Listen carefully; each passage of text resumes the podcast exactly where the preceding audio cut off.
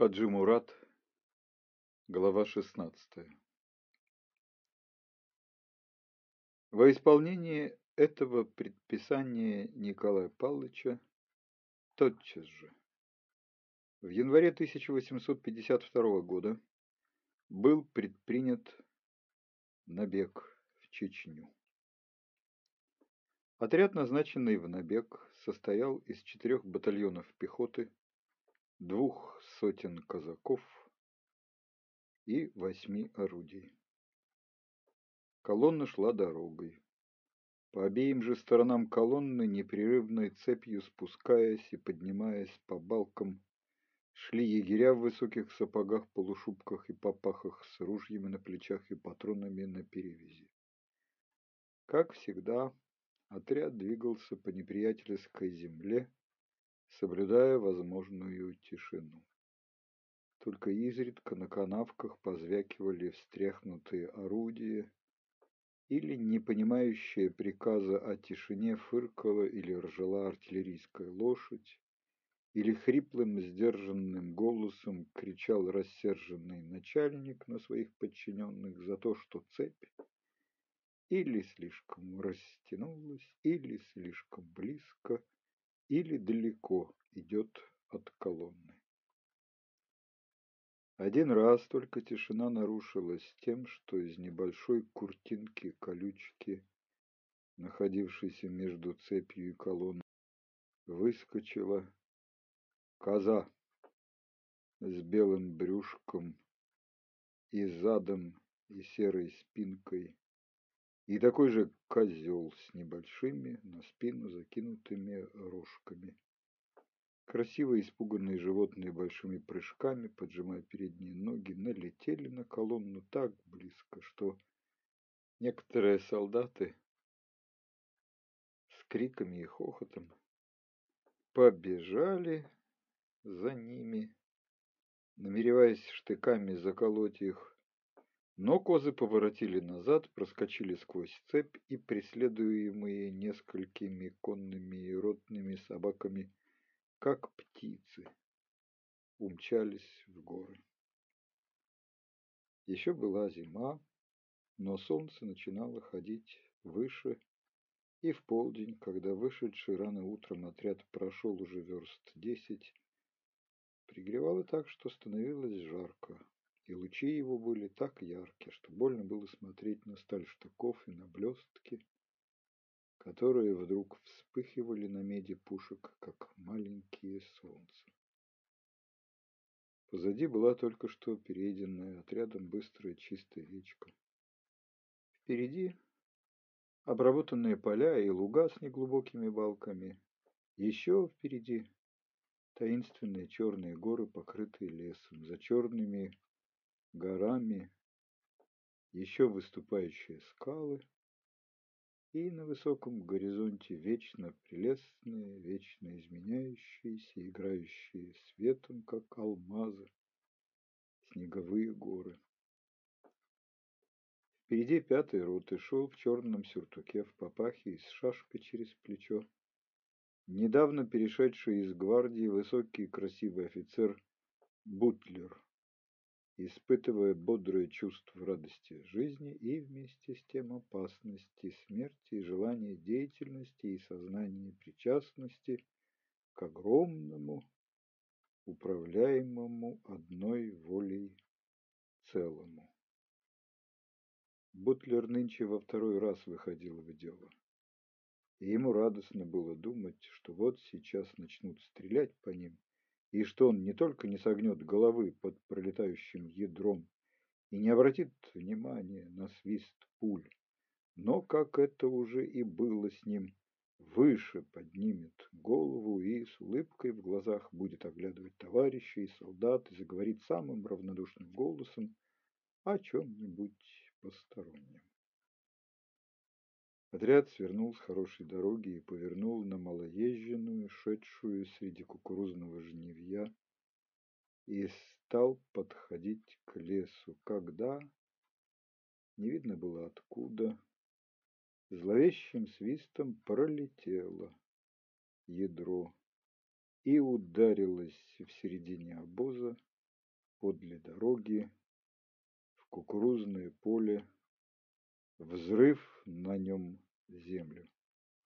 «Начинается, — весело улыбаясь, — сказал Бутлер шедшему с ним товарищу. И действительно, вслед за ядрами показалась из-за леса густая толпа конных чеченцев с значками. В середине партии был большой зеленый значок, и старый фельдфебель роты, очень дальнозоркий, сообщил близорукому Бутлеру, что это должно быть сам Шамиль. Партия спустилась под гору и показалась на вершине ближайшей балки справа и стала спускаться вниз. Маленький генерал в теплом черном сюртуке и папахе с большим белым курпеем подъехал на своем иноходце к роте Бутлера и приказал ему идти вправо против спускавшейся конницы. Бутлер быстро повел по указанному направлению свою роту, но не успел спуститься к балке, как услышал сзади себя один за другим два орудийные выстрела. Он оглянулся. Два облака сизого дыма поднялись над двумя орудиями и потянулись вдоль балки. Партия, очевидно не ожидавшая артиллерии, пошла назад. Рота Бутлера стала стрелять вдогонку горцам, и вся лощина закрылась пороховым дымом.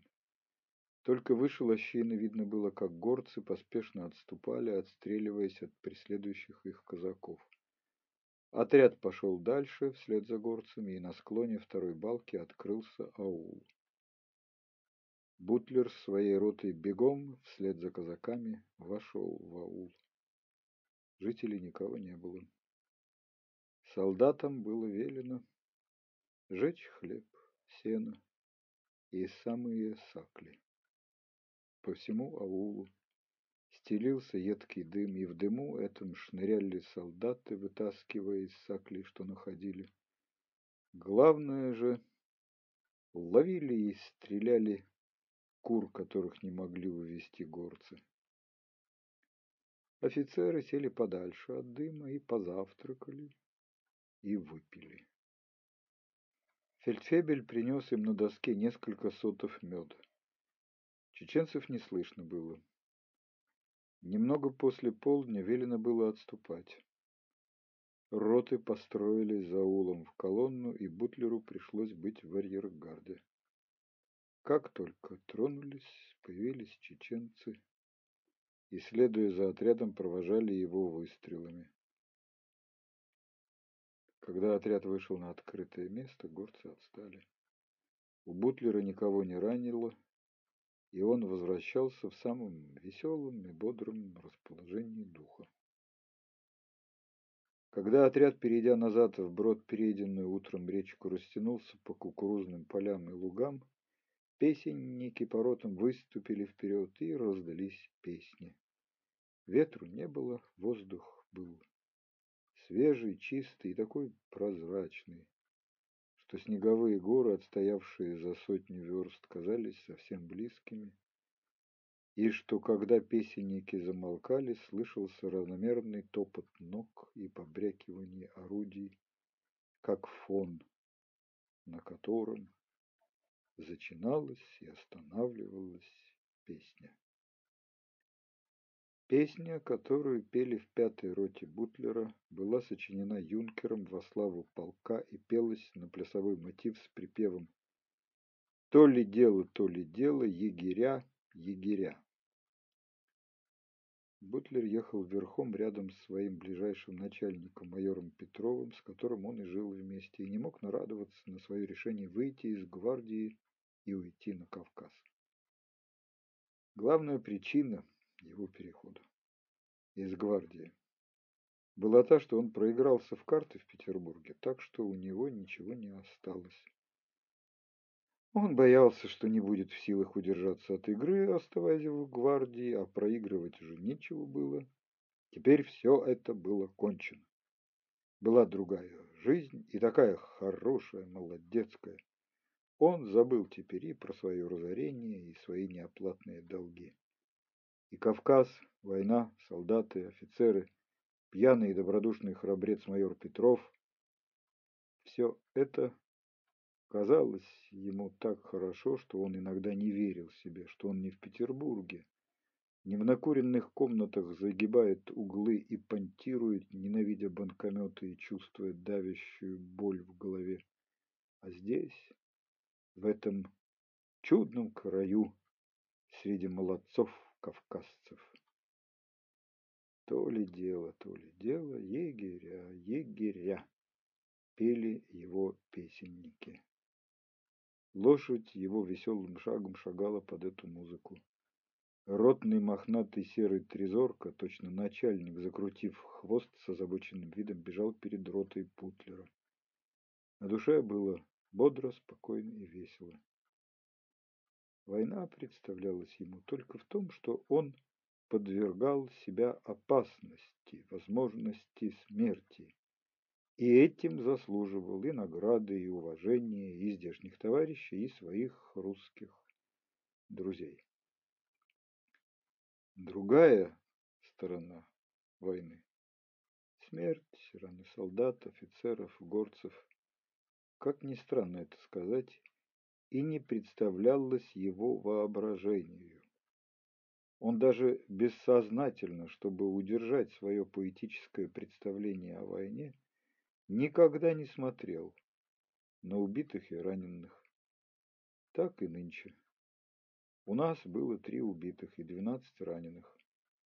Он прошел мимо трупа, лежавшего на спине, и только одним глазом видел какое-то странное положение восковой руки и темно-красное пятно на голове, и не стал рассматривать.